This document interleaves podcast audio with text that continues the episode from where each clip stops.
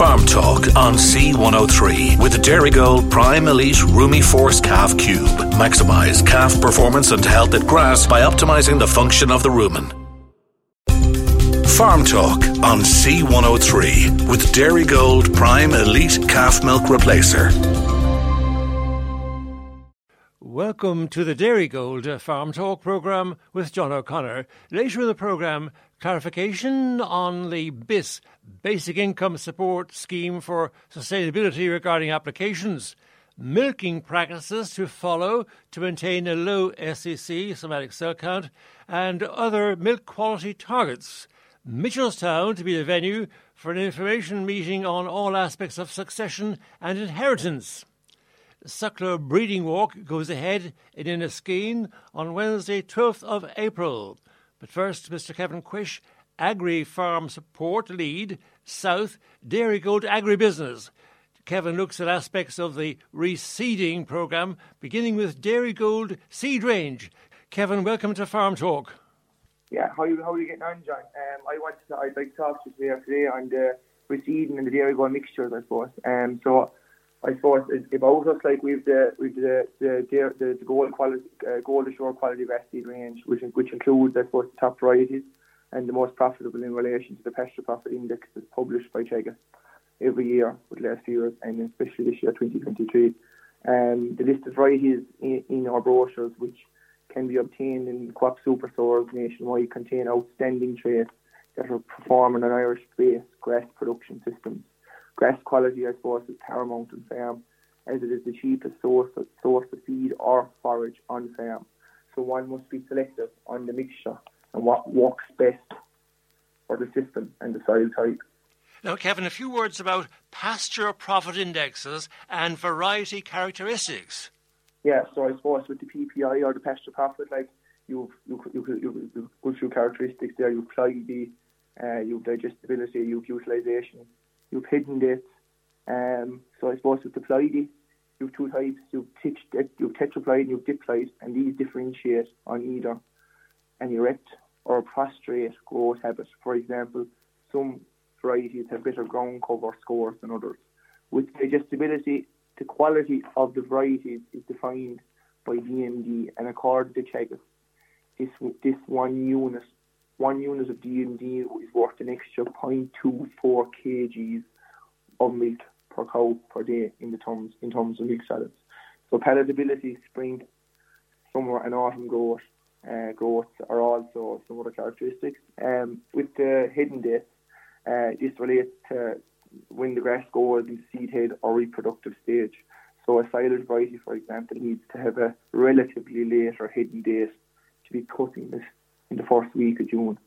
With the use of utilisation figures, they're done in a star rating, and these are scoring of how well they perform out in farm. So persistency then is another one, and this involves how good variety persists or lasts in the sward. And with the another just add on there with the grass utilisation, so it's a provisional or added trait constructed by Chagas, and the varietal post-phrases worth how you suppose is expressed as a residual, and we aim to get this down to about 3.5 centimetres or 4 for regrowth, and to allow light down to the base of the sward for white clover establishment due to its prostrate growth habit, as white clover produces stolon and kind of grows like a strawberry.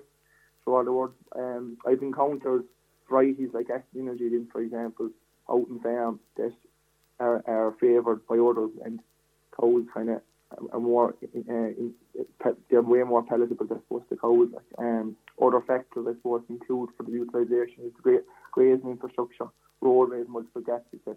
So you can't manage, I suppose, what you don't measure. With the star ratings, like I suppose, the star rating seen on the far right of the PPI goes from moderate to excellent. Therefore, if the palatability is poor, the grazers will follow, decreasing this star rating. Reseeding protocols. You might say a word or two about clarifying their reseeding protocols, what they should be. I suppose the aim to reseed is always possible, John, I suppose, yeah. And when soil temperatures are high, I suppose, increasing. So, and there is a poor opportunity for weeds to take over. So I'd be advising to go on the spring if possible. So spray, I'd try to spray off all pests with a minimum of 5 litres a hectare of glyphosate, allowing a minimum of 7 to 10 days after spraying. Soil sample for NPK and pH is most important, of course, to 6.5, and to prepare a fine seed bed if possible. A sowing rate of 14 to 15 kilos an acre, and watch the sowing depth, roll and well for soil seed contact. The importance of gold assured mixtures. So with the gold assured mixtures, John, you've number 1 intensive grazing, you've number 3 Dairy Gold Extend, you've number 2 two-cut silage, and you've number 4 for heavy soils or extensive grazing. I suppose they all involve excellent spring and autumn growth combined with exceptional quality for palatable sward. And it's like, as I said, there's a bag of seed there to suit any system or soil type. Kevin, do you have any contacts for people who've been listening to our conversation and they want clarification on some aspect of what you've been mentioning there, how it applies to their own enterprise? Have you a phone contact, or how may people contact you or Dairy Gold area sales personnel? Yeah, there's no bother at all, John. Yeah, I can be got on my mobile there at 087-189-8584, and my email is kquish@dairygold.ie. And the Dairy Gold Quality Assured Grass Seed range is available to get brochures at any Dairy Gold Co-op superstores nationwide. Thank you very much indeed, Mr. Kevin Quish, Agri-Farm Support Lead, South, Dairy Gold Agribusiness. Thank you very much indeed, Kevin. Thanks a million. Thanks, John. You're welcome. Farm Talk on C103 with Dairy Gold Prime Elite Calf Milk Replacer. Joining us on the farm programme, we have Mr. Darren Carty, Sheep and Schemes Editor, Irish Farmers Journal. First of all, Darren, welcome to the programme.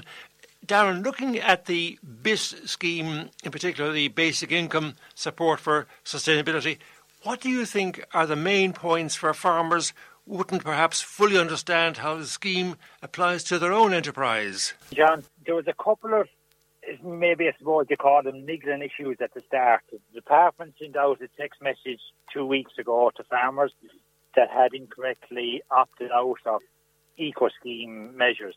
Now, that seems to have rectified itself, and the department have told me that they haven't seen the same amount of people, they opting out. So that's one good thing. But the queries that seem to be coming up at some of the meetings, one is around, say, the Space for Nature, which is related to eco-schemes, and farmers being advised by the department that they need to check their maps to see whether the lint hedgerows, the drains, the areas of scrub, whether they are correct and that they are accurate on the department's estimate. Now, that seems to be generating a bit of concern among farmers, and one of the things that was coming through with this clinics was that the farmers were concerned that there might be a few metres off here or there. And the department, I suppose, are moving to assure farmers that they say, look, while it's great to have it as accurate as possible, that not to get overly concerned if there's a small bit of, say, maybe scrub not marked, or if there's maybe a small bit of hedgerow that maybe extends a bit further than where it's gone. Because for most people, they have way above, say, the minimum 10% required to draw down the eco scheme. For example, if you were at 15% Space for Nature, and even if the changes brought you down by 0.5%, you're still well above what's needed. The farmers that I suppose maybe need to be more concerned around this is the ones that might be just borderline around the 10%. So that's one of the first, I suppose, things.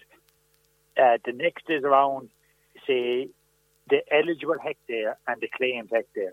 So we've talked before on the show, John, that farmers can now get paid for scrubland, so they can get paid for, say, rock outcrop, which is a good thing. In the past, they would have been, say, redlined and excluded. So the department has mapped those areas now, but farmers have to physically claim payment on those. The department has said made that area available, but they can't technically increase or change people's areas upwards. They have to do that themselves. So that's just something to be mindful of, is when you're looking at your, say, BIS application, is look at the, say, what's called the eligible hectare and the claimed area. And if the claimed area is a long way below, say, the eligible hectare, there may be a chance for farmers to increase that figure and to get paid on a higher area, get their eco scheme, get CRIS, get all payments on a higher figure.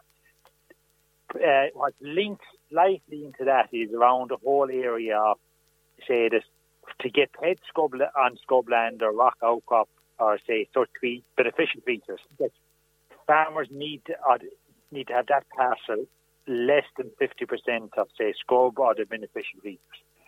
So if you have over 50%, there is allowances for grassland between 50 and 70%, but over 70% is ineligible. But you might be able to bring, say, a parcel under the 50% to get paid for the whole lot by merging it with a neighbouring parcel that mightn't have much scope. The Department of Reminding Farmers around this is that parcels can only be merged if there is, say, boundaries or definite boundaries around the parcels, if there is they share a boundary, and also parcels can't be merged if they're picked for acres because they're already mapped for different features, and the merging of those would create issues or could create issues for your acres plan. So there, I suppose, maybe three of the big sort areas or significant areas where there is maybe slightly room for to have a bit of error in your application. There's also another one there around the active farmer. Now, 80% of farmers are going to be classified as an active farmer by merit of the stocking rate or by merit of their activity. For some farmers, they may be asked to define what activity is taking place in the parcel. So that could be very heavily stocked farmers over 3 livestock units per hectare. It could be commonage farmers as well. That will come up when you're going into your application, John. It's something that you can follow through. And then the last area, I suppose, that was coming from the BIS applications is to surveil or to utilise of all information available. So the department say BIS clinics that are taking place at the moment, they're very useful.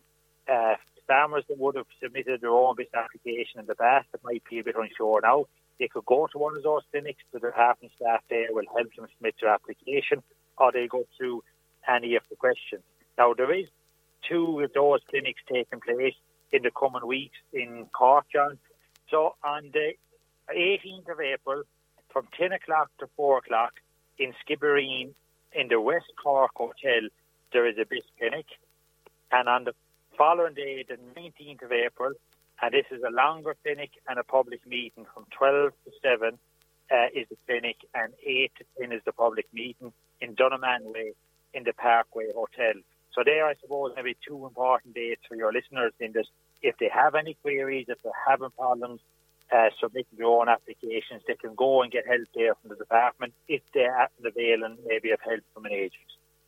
Well, certainly, Darren, that sounds very, very helpful indeed. Speaking there to Mr. Darren Carty, Sheep and Schemes Editor, Irish Farmers Journal, and indeed on your full page spread in the Irish Farmers Journal, Saturday, 8th of April, 2023, page 59, you give a phone number there and you point out how people can find out more about how these schemes can be successfully applied for if you feel that you would qualify. The Department's office phone number in Portaoise. The Department's office in Portaoise is open for standard working hours to deal with queries at the help desk, and that number is 057 867 4422. That's 057 867 4422. You might please repeat details of those Cork information clinics. Oh, I can, of course, John. So the 18th of April, there's a clinic, a BIS clinic, in the West Cork Hotel in Skibbereen from 10 o'clock until 4 p.m. And the following day in Dunmanway in the Parkway Hotel, there's a clinic, a longer clinic from 12 to 7. And then there's a public information meeting if people, they are working during the day and they want to go to the public meeting at night from 8 to 10 o'clock. Well, that's excellent. Full details on page 59, Irish Farmers Journal, Saturday, 8th of April, Farm Schemes and Finance. Massive information there. Mr. Darren Carty, Sheep and Schemes Editor, Irish Farmers Journal. Thank you, Darren, very much indeed. Thanks a million. You're very welcome, John. Joining us on the farm programme, we have Mr Don Crowley, dairy advisor, milk quality specialist with Chagas and Clonakilty in the west of the county. First of all, Don, welcome to the programme. Now, before we talk about SCC and other issues, there's a very important event upcoming. You might please remind our listeners about the event, when and where it's taking place, and of course, the whole purpose of this big event. Hi, John. Yep, I suppose it's on the beef side of the house, a suckler breeding walk. It's on the farm of John Daly's Ballyvoig in Eskeen, and it's on Wednesday the 12th of April at 2pm. It'll be signposted on the R588 in Eskeen, Clonakilty Road. It's about 5 kilometres from in Eskeen. And the topics that hopefully covered is breeding and synchronisation of the suckler cow, handling the bull, which is very important for health and safety, and a new suckler cow scheme, which has just been launched, the Suckler Cow Carbon Efficiency Programme. That sounds excellent. Could we just look at some general topics regarding SCC and mastitis? How has spring gone for farmers regarding SCC count and mastitis? I thought, Janet, it's been an up and down spring. A very good start with February, unbelievably dry and a great start for farmers. And then when it ran into March, then a lot more difficult than on the March time of year. I suppose from the point of view of self count point of view, we are higher than we'd like to be. We've had a poor start. A couple of factors that came into that, a lot of farmers milked through, and which would lead to a higher cell count. Not always, but to a certain amount of farmers. I suppose another thing is some farmers would have gone once a day during the winter months trying to get a break. And there's no milk recording going on at this stage as well. So there's and we're getting a nice number of environmental cases of mastitis there at the moment. And it's very important that they are picked up very quick, especially since the wet March. But an up and down start, and I suppose it's from where we go from now is the next thing really. Now, very important, what milking practices should be followed if you want to maintain a low SCC somatic cell count? I suppose these are the building blocks now to set us up for the. So we've had an up and down spring, and this to set us up now for the year going ahead. And I suppose one of the big things is just looking at the way we're milking, the milking practices ourselves. Clean gloves used every milking are crucial. Poor spraying, keep that going. Good application of a good quality T-tip. And your guide is 15 mils per cow per milking. If I'm milking 100 cows, that's 1.5 litres in the morning, 1.5 litres in the evening. That's 3 litres a day. Your typical 20-litre drum should be lasting me roughly about a week. If you're getting a lot of clinical cases of mastitis and you're having to check cows quite regularly for early identification, very, very important to disinfect your gloves because you can be the vector for transferring from cow to cow. I suppose, look, when we look from a milking parlour point of view, number one, get the parlour serviced. And the second thing is, in that service, getting the vacuum lines checked and getting a full service, but a new set of liners is crucial, in particular for farmers that milk through. There's probably more fatigue and more infection now in those liners, and it's a very good opportune time to change liners now. Remember, 2,000 milkings is your guide. That's what liners will last. If I'm milking 100 cows in a 20-unit parlour, that's 5 rows in the morning, that's 5 in the evening. That's 10, so 10 into my 2,000, that's every 200 days. It's 6 months or 2,000 milkings, whichever is going to come sooner. I suppose the other thing in the milking practice is just identifying that chronic cow and stopping that chronic cow from spreading to the rest of the cows. A lot of farmers forget that infected cow will pass it to the next 8 cows inside the milking parlour. So look, those few little tips will help. Just to pay attention and be careful.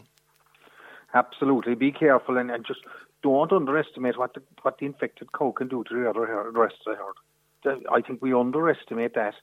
And, you know, the good herds that keep it low and keep it consistently low, when you look at their profile, they have a very low infection rate inside the herd. We turn now to thermogenic counts and total bacteria count, the TBCs. They're always on the farmer's mind, at least to the back of the farmer's mind, worrying about what's going to develop. But what tips would you have, Don, on how to maintain low counts when it comes to your overall TBC, total bacteria count, and the thermogenic counts? I suppose, John, since we've gone from to chlorine-free products, you know, the cleaning regime now is absolutely crucial. And there's 3 fundamental building blocks to cleaning a plant. The temperature, the turbulence inside the plant and the titration, which is the amount of chemical we use. And if we look at the temperature, hot water is crucial to control permajorics and TBCs. So what do we need? We need, when I have my track full, ready to put into my milking parlour, you're looking at 75 degrees. And then I'm dumping it after 8 to 10 minutes at 45 degrees. And really what farmers need to look at is the heat recovery units, which are a very carbon efficient way of harvesting the heat from the plate, from the compressors that cool the milk, and transferring that heat then to heating water. So I have a lot of cheap, good quality water, hot water to wash the system. And they are under the new TAM system. And it's something that farmers should really, really consider, these heat recovery units, and they should talk to their bulk tank providers on that. So there's a couple of more points that we see is, generally farmers are not descaling often enough. Traditionally, farmers might have descaled once a week or twice a month. But now we need to be descaling 2 to 3 times per week. And that's a very common weakness in wash regimes that are there. When we look at the turbulence, we need the volume of water going through the track. So are our deletion rates right? Have I 10 litres per unit going through the plant, 15 litres per unit to rinse the plant? And the other part that contributes to turbulence is the air bleeds in the claw piece that allow the air through to let the turbulence go through. And then the titrations, do I know the size of my track? Do I know the capacity it is? And have I my dilution rates right? And a lot of farmers, where I see it, a big fault too, they're not watching the plant washing, so they can't see any deficiencies that are in the wash regime. And the last point I'd make is, just look, the washing of the vacuum line is very important. Thermogenics are spore farmers, so they'll travel around in the air. So that's why it's very important to wash the vacuum line once every 6 months. Ideally, you should get your technician to do it, or else do it yourself. But those couple of little tips are one of the big main causes for thermogenics and TBC failures. As a general observation, since the chlorine-free regime came in and the need still for the correct temperature hot water, has it made life more difficult, or in fact the chlorine-free regime, have people adapted to it now fairly well? Definitely there's been a big improvement. Jan, we can definitely see where the new regime is done right. We're getting as good, if not better, results than we were before. I suppose what chlorine allowed us before is get away with bad habits, which now, since it's gone, the attention to detail has to be that little bit better. But to be fair to farmers, they've really upped their game to get it. But you will get the odd few spikes in it. But it's really having a wash regime up in front of the plate that you'll stick to it. The consistency of that from week to week is crucial. There's too many farmers that are, it's a bit too ad hoc. Every week needs to be exactly the same, and you have your KPIs then that you meet then every week. And to remember as well with the SECs that contagion, when it comes to thermogenic counts, contagion and spreading of disease from one animal to another, those are all factors which, you know, you should familiarise yourself with and make sure that one animal isn't bringing you down. Exactly, Jan. And that's where you need the likes of milk recording, and you need data, you need that type of process then to, number one, who are these cows? And number two, deal with them then, to prevent them infecting new uninfected cows. And then you can farm your way out of it, whether you talk to your veterinary advisor, do I cull these cows, do I treat them? But at least protect the non-infected cow. That's the crucial part in it. There are some people who mightn't be milk recording. They don't realise how handy it actually is when you decide to milk record and find out exactly where you stand. Definitely, Jan. Look, there's still a bit of resistance towards milk recording. Look, we're gone to a stage where blanket antibiotic use is not allowed. So we're gone to a stage now where it is selective use of antibiotics, and selective dry cow comes into that. So how can you pick your cows that are suitable for one or the other unless you have a milk recording? So milk recording, you know, it's like the old saying: you can't manage what you can't measure, and milk recording comes into that. You need a sample for every cow. It's consistent. It's unbiased. But I think the biggest thing for the people, you have the people that aren't milk recording, then the people are recording, but not using the records. And it's to understand the records and use them from the point of view of banding, avoiding, you know, the price trap coming through and the cost base that's there. It's very important to identify these unproductive cows and take them out of the system. Very, very important. Now as we're coming into a different cost base completely. Milk recording is a crucial tool, and in conjunction with that, farmers should get into the habit really of sampling every clinical case of mastitis, put the cow number, the days and the quarter on it and freeze it. Then you have that as a bank of data before for the next cow that you're coming through. Very, very important.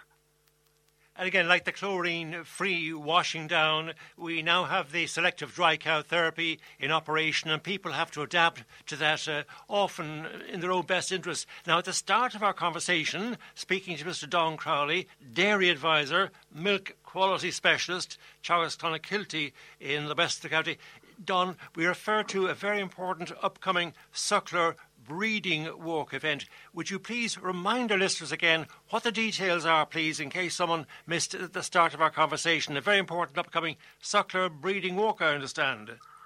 Yes, Jan. There's a suckler breeding walk on the farm of John Daly's Ballyvoig in Skeen on Wednesday the 12th of April at 2pm. It'll be signposted on the R588, which is the Inniskeen Clonakilty Road. The farm is about 5 kilometres from Inniskeen. Topics that are going to be covered will be the breeding and synchronisation of suckler cows, the handling of the bull from a health and safety and all that angle on the bull. The new suckler cow scheme will be covered, which is a suckler cow carbon efficiency programme. They'll all be covered on the day. Well, that's perfect. Thank you very much indeed, Mr. Don Crowley, dairy advisor, milk quality specialist, Chagas Clonakilty in the west of the county. Thank you, Don, very much indeed. Thanks a million. Thanks, John. You're very welcome, Don. Farm Talk on C103 with Dairy Gold Prime Elite Calf Milk Replacer. We're joined on the Dairy Gold Farm Talk programme by Ms. Alice Doyle, IFA, National IFA, Farm Family Chairperson. Alice, welcome to the programme. Now, a very important event of interest to all farm families on farm succession and inheritance. Absolutely, John. Great to talk with you. Thank you very much for having me on. IFA, Farm Family and the Farm Business Committee have come together to organise 4 regional events around the whole area of farm inheritance and succession. And the main purpose of these, which I will go into in a minute, is very important in that we have to make sure that farmers are very up to date on all the information they need when they come to making decisions about succession and inheritance, because it's probably one of the biggest decisions they're ever going to make in their lifetime, or for what after their leave the what's left for them after their lifetime. The event that I would like to bring to your attention at the moment for your listeners is taking place on Thursday, the 20th of April, in the Firgrove Hotel at 8 o'clock. And the whole purpose behind this, as I said, is to help farmers to come around to talking about succession and inheritance. We all know it's a very emotive subject. None of us want to have to think about our demise, or do we even want to have to think about even making changes even when we're alive. But it is important that we do think about these things. And knowing that it's an emotive subject, we have invited Claire O'Keefe, who's from Succession Ireland, who will talk about setting the scene and how we go about setting the scene to talk about, making a will if it's not already done, and maybe even talking about changing the way we're farming so to make that it will be viable for somebody after our time. We also have Gordon Peppard, who will be well known as the Chagas advisor. Chagas is a specialist. He's Chagas specialist in the area of farm partnership, and Gordon has done a lot of work around this. And we all know that the way farming is changing, that there are many different models now in farming. It was once that a farmer was the sole trader. Now we have partnerships, we have companies, and Gordon will talk about that and the implications of moving into one of those areas in the process of moving towards succession and inheritance. Martin Clark of IFAC is also well known in the whole financial area, and we know that when it comes to succession and inheritance, the financial arrangements around that, the tax implications are huge, and it's very, very important that farmers are very au fait with the tax implications around any moves that they're going to make, because a small slip can cost a lot of money. Both to the person handing over the farm and to the successor if not handled properly. So Martin will go through the many different tax implications involved in the different areas around that. And finally, we have Ashley Ryan, who is also a well-known agri-solicitor who has contributed to many publications nationally. She will be dealing with the whole legal side, because again, a lot of legal implications it must be undertaken when in changing farm and handing over a farm. So with these 4 people who are 4 specialists in their area, we hope to be able to provide the essential information for every farmer. that they would need to have when they're thinking about farm succession. And of course, this meeting is being held in the North Cork area, but people from any part of Cork or surrounding counties are welcome. It'll be taking place in the town of Mitchelstown, the Firgrove Hotel, well known for its farm meetings. The Firgrove Hotel, Mitchelstown, County Cork, North Cork, near code P67Y206. And the meeting starts 8 p.m, I understand.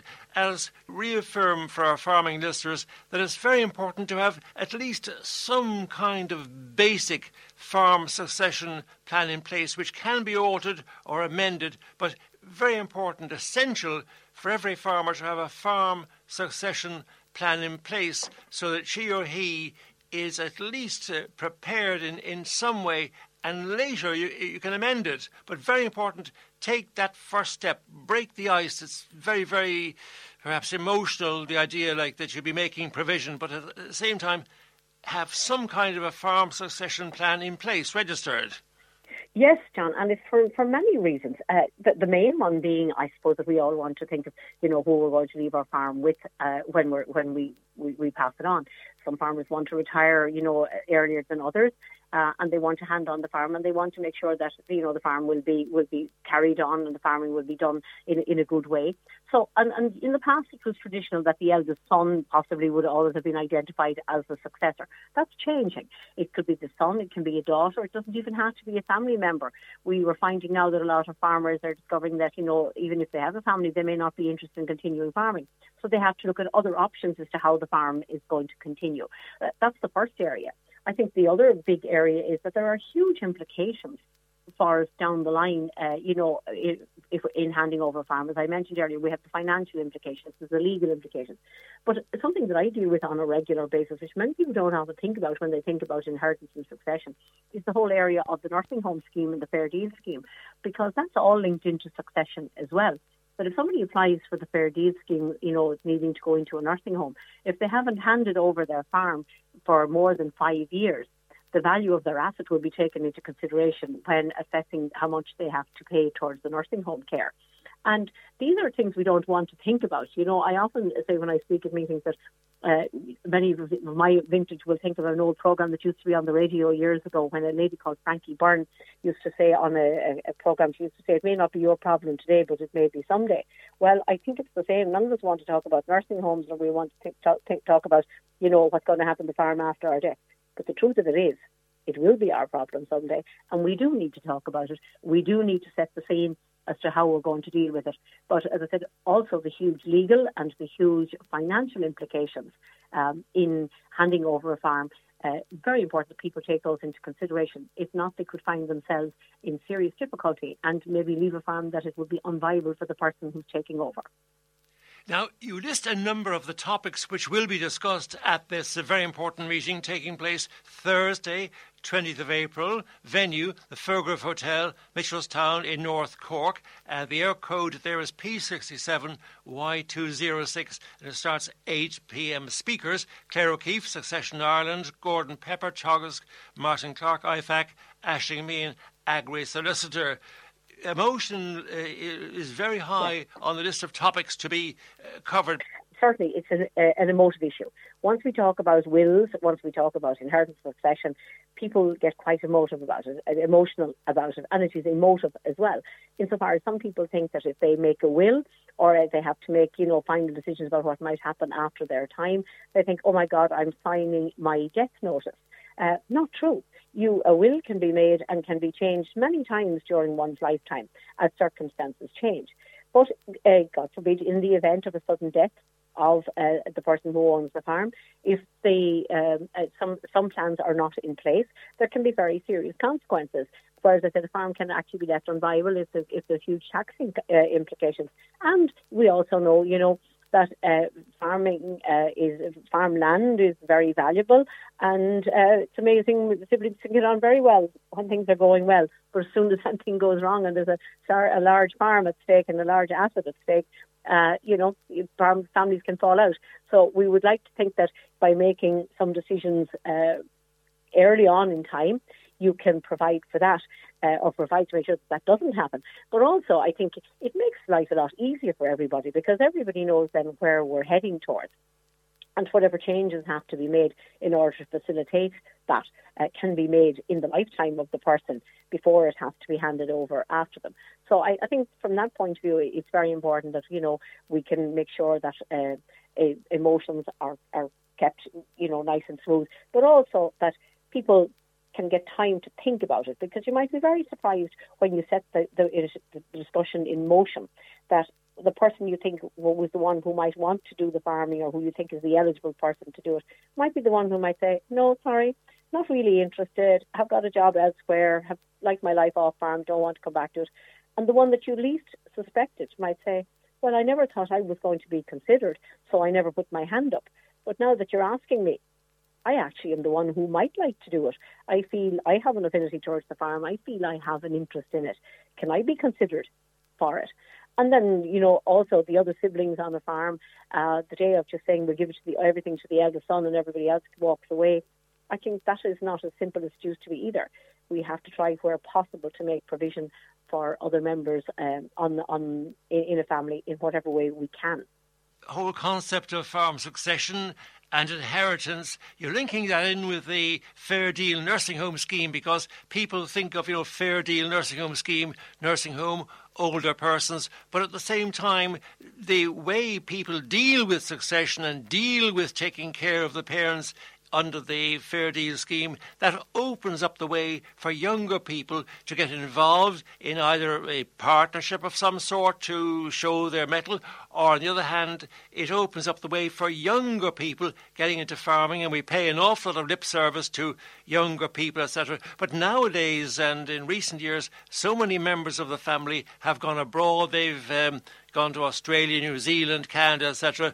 But when the will is being read and they come home, you might find the parents have equally divided everything amongst all the children at home and abroad, and the poor woman or man who stayed on or worked the farm, they get a fifth share, but they have to take out a huge loan or think about taking out a huge loan to hold on to the farm and keep farming. So, I mean, there's endless different types of scenarios, but you might please, or by way of a last shot, please remind our listeners the title of this very important meeting, the date, venue and time it starts, please, Alice.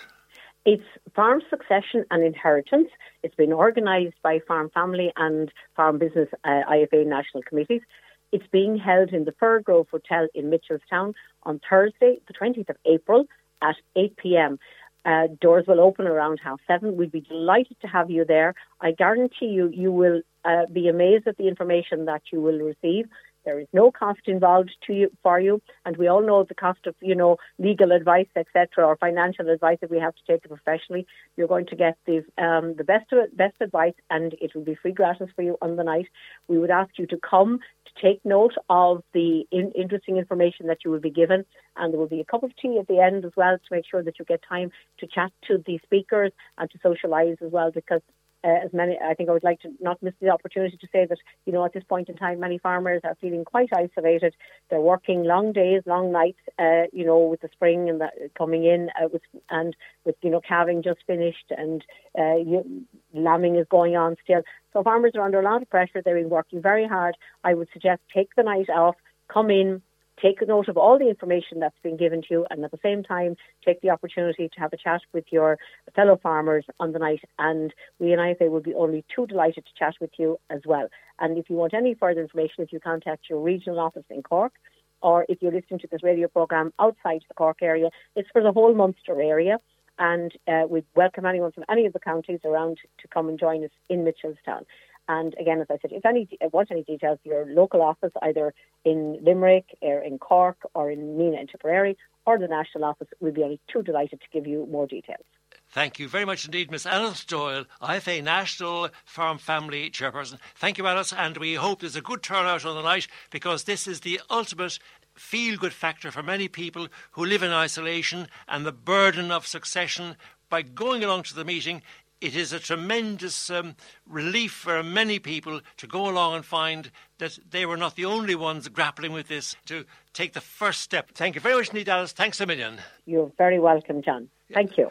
ICMSA dairy chairperson Mr. Noel Murphy claimed that while dairy markets were under some pressure at wholesale level, which resulted in co-ops imposing massive cuts to farm gate prices for the first 2 months of 2023, it's time now for these milk purchasers to show their mettle over the next number of milk price announcements and define and emphasise the benefits of our products in a way that raises them above base commodity spot prices.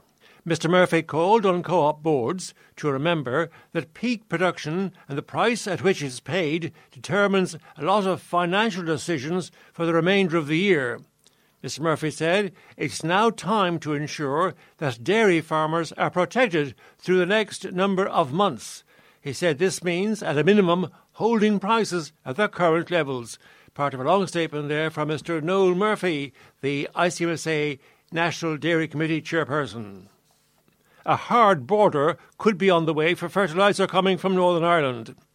Mr. Pat O'Toole, political editor, Irish Farmers Journal, writing in this week's issue, points out that farmers who buy fertiliser direct from Northern Ireland must register as, quote, fertiliser economic operators and submit information on their imports to the National Fertiliser Database under proposed Department of Agriculture rules. Sinn Féin TD Matt Carthy told the meeting of the Joint Oireachtas Committee on Agriculture on Wednesday last that this move would disrupt fertiliser trading and lead to a hardening of the border for farmers. Mr. Carthy argued that where a farmer buys fertiliser in the Republic of Ireland, the merchant or co-op that they deal with is obliged to submit the information on their behalf. The requirement for individuals to register as, quote, economic operators, Deputy Carthy argued, would negatively impact all island trade. Calf exports have returned to normal this week after a turbulent 10 days. The French lairage in Pigné, which thousands of calves move through on a weekly basis, had been closed due to a suspected breach in animal health welfare standards. The facility opened again for calves on Tuesday following the conclusion of the investigation into alleged animal welfare violations. The facility at Pigné is one of two lairage facilities that Irish calves are sent to on arrival off the boat in France. They are fed in these facilities and take their mandatory rest periods before moving on to their final destination on farms. The majority of Irish calves move through the Pigné lairage facility, with thousands of Irish calves moving through it on a weekly basis over the peak spring export period. It's been recommended that levies should be charged on agri-food exports to finance biodiversity measures and any environmentally harmful farming subsidies to be phased out. That's according to the Citizens' Assembly on Biodiversity and their advice to the Irish Government. The Assembly was almost unanimous in voting for a review of all state policy concerning farmland biodiversity. The Assembly claimed that current protections in place for biodiversity were, quote, not sufficient. Another recommendation that passed called for consumers to be supported to shift towards a, quote, more plant-based diet. Little detail and few specific measures were referenced in the recommendations, such as the levy rate that should be sought on agricultural shipments to overseas markets. The Citizens' Assembly Chair, Dr. Aveen Nihuluoin, was quoted as saying the government can really work out the details on implementing the measures suggested by the Citizens' Assembly. It's been suggested that Irish pig prices must move above the EU average. IFA National Pig Committee Chair, Mr. Raigalli, is calling on Irish processors to increase the price paid to Irish pig farmers for next week's pigs. Raigalli said the current EU average pig price is rising and the Irish price must move further to return to pig farmers a price they justly deserve for their pigs to well over the EU average. He pointed out the European average price recorded by the Commission for week 12 was €2.33 a kg. There were, he said, further increases across Europe again this week, bringing the average price further up, while our own price remained at an average of only €2.28 a kg. He said there was full justification for a further substantial rise in pig prices for next week's pigs. Mr Galley pointed out Irish pig farmers had accrued huge losses over the past 18 months, and while pig prices are on the rise now, we need to ensure the Irish pig price would take back its position ahead of the European average price to give farmers here the increase in return they very much need. He said the Irish pig price must rise above the EU average and beyond it if the survival of the Irish pig sector is to be safeguarded. Mr Galley concluded his statement by saying that pig numbers are scarce here and across Europe, so the IFA were calling on processors to continue to move the price paid to farmers upwards at the weekend. Farmers, he said, must put pressure on their processors to ensure this is acted on. A statement there from the IFA National Pig Committee Chair, Mr Raigalli, calling for Irish pig prices to move above the European Union average. And that's our Dairy Gold Farm Talk programme for now. I'm John O'Connor. Thanks to our contributors this week. Barry O'Mahony, news editor, 96FM and C103 News. Marie Tuig, 96FM and C103 News reporter, and also creator of our regular Farm Talk podcasts. A special thank you to you, the listener, for tuning in 7am to 8am Saturday mornings and Wednesday evenings 10pm to 11pm. We're joined on Farm Talk on C103 with Dairy Gold Prime Elite Calf Milk Replacer. Farm Talk on C103 with Dairy Gold. Choose Gold Performance Pack. Includes biotin, yeast sac and protected minerals to reduce lameness, boost milk solids and fertility.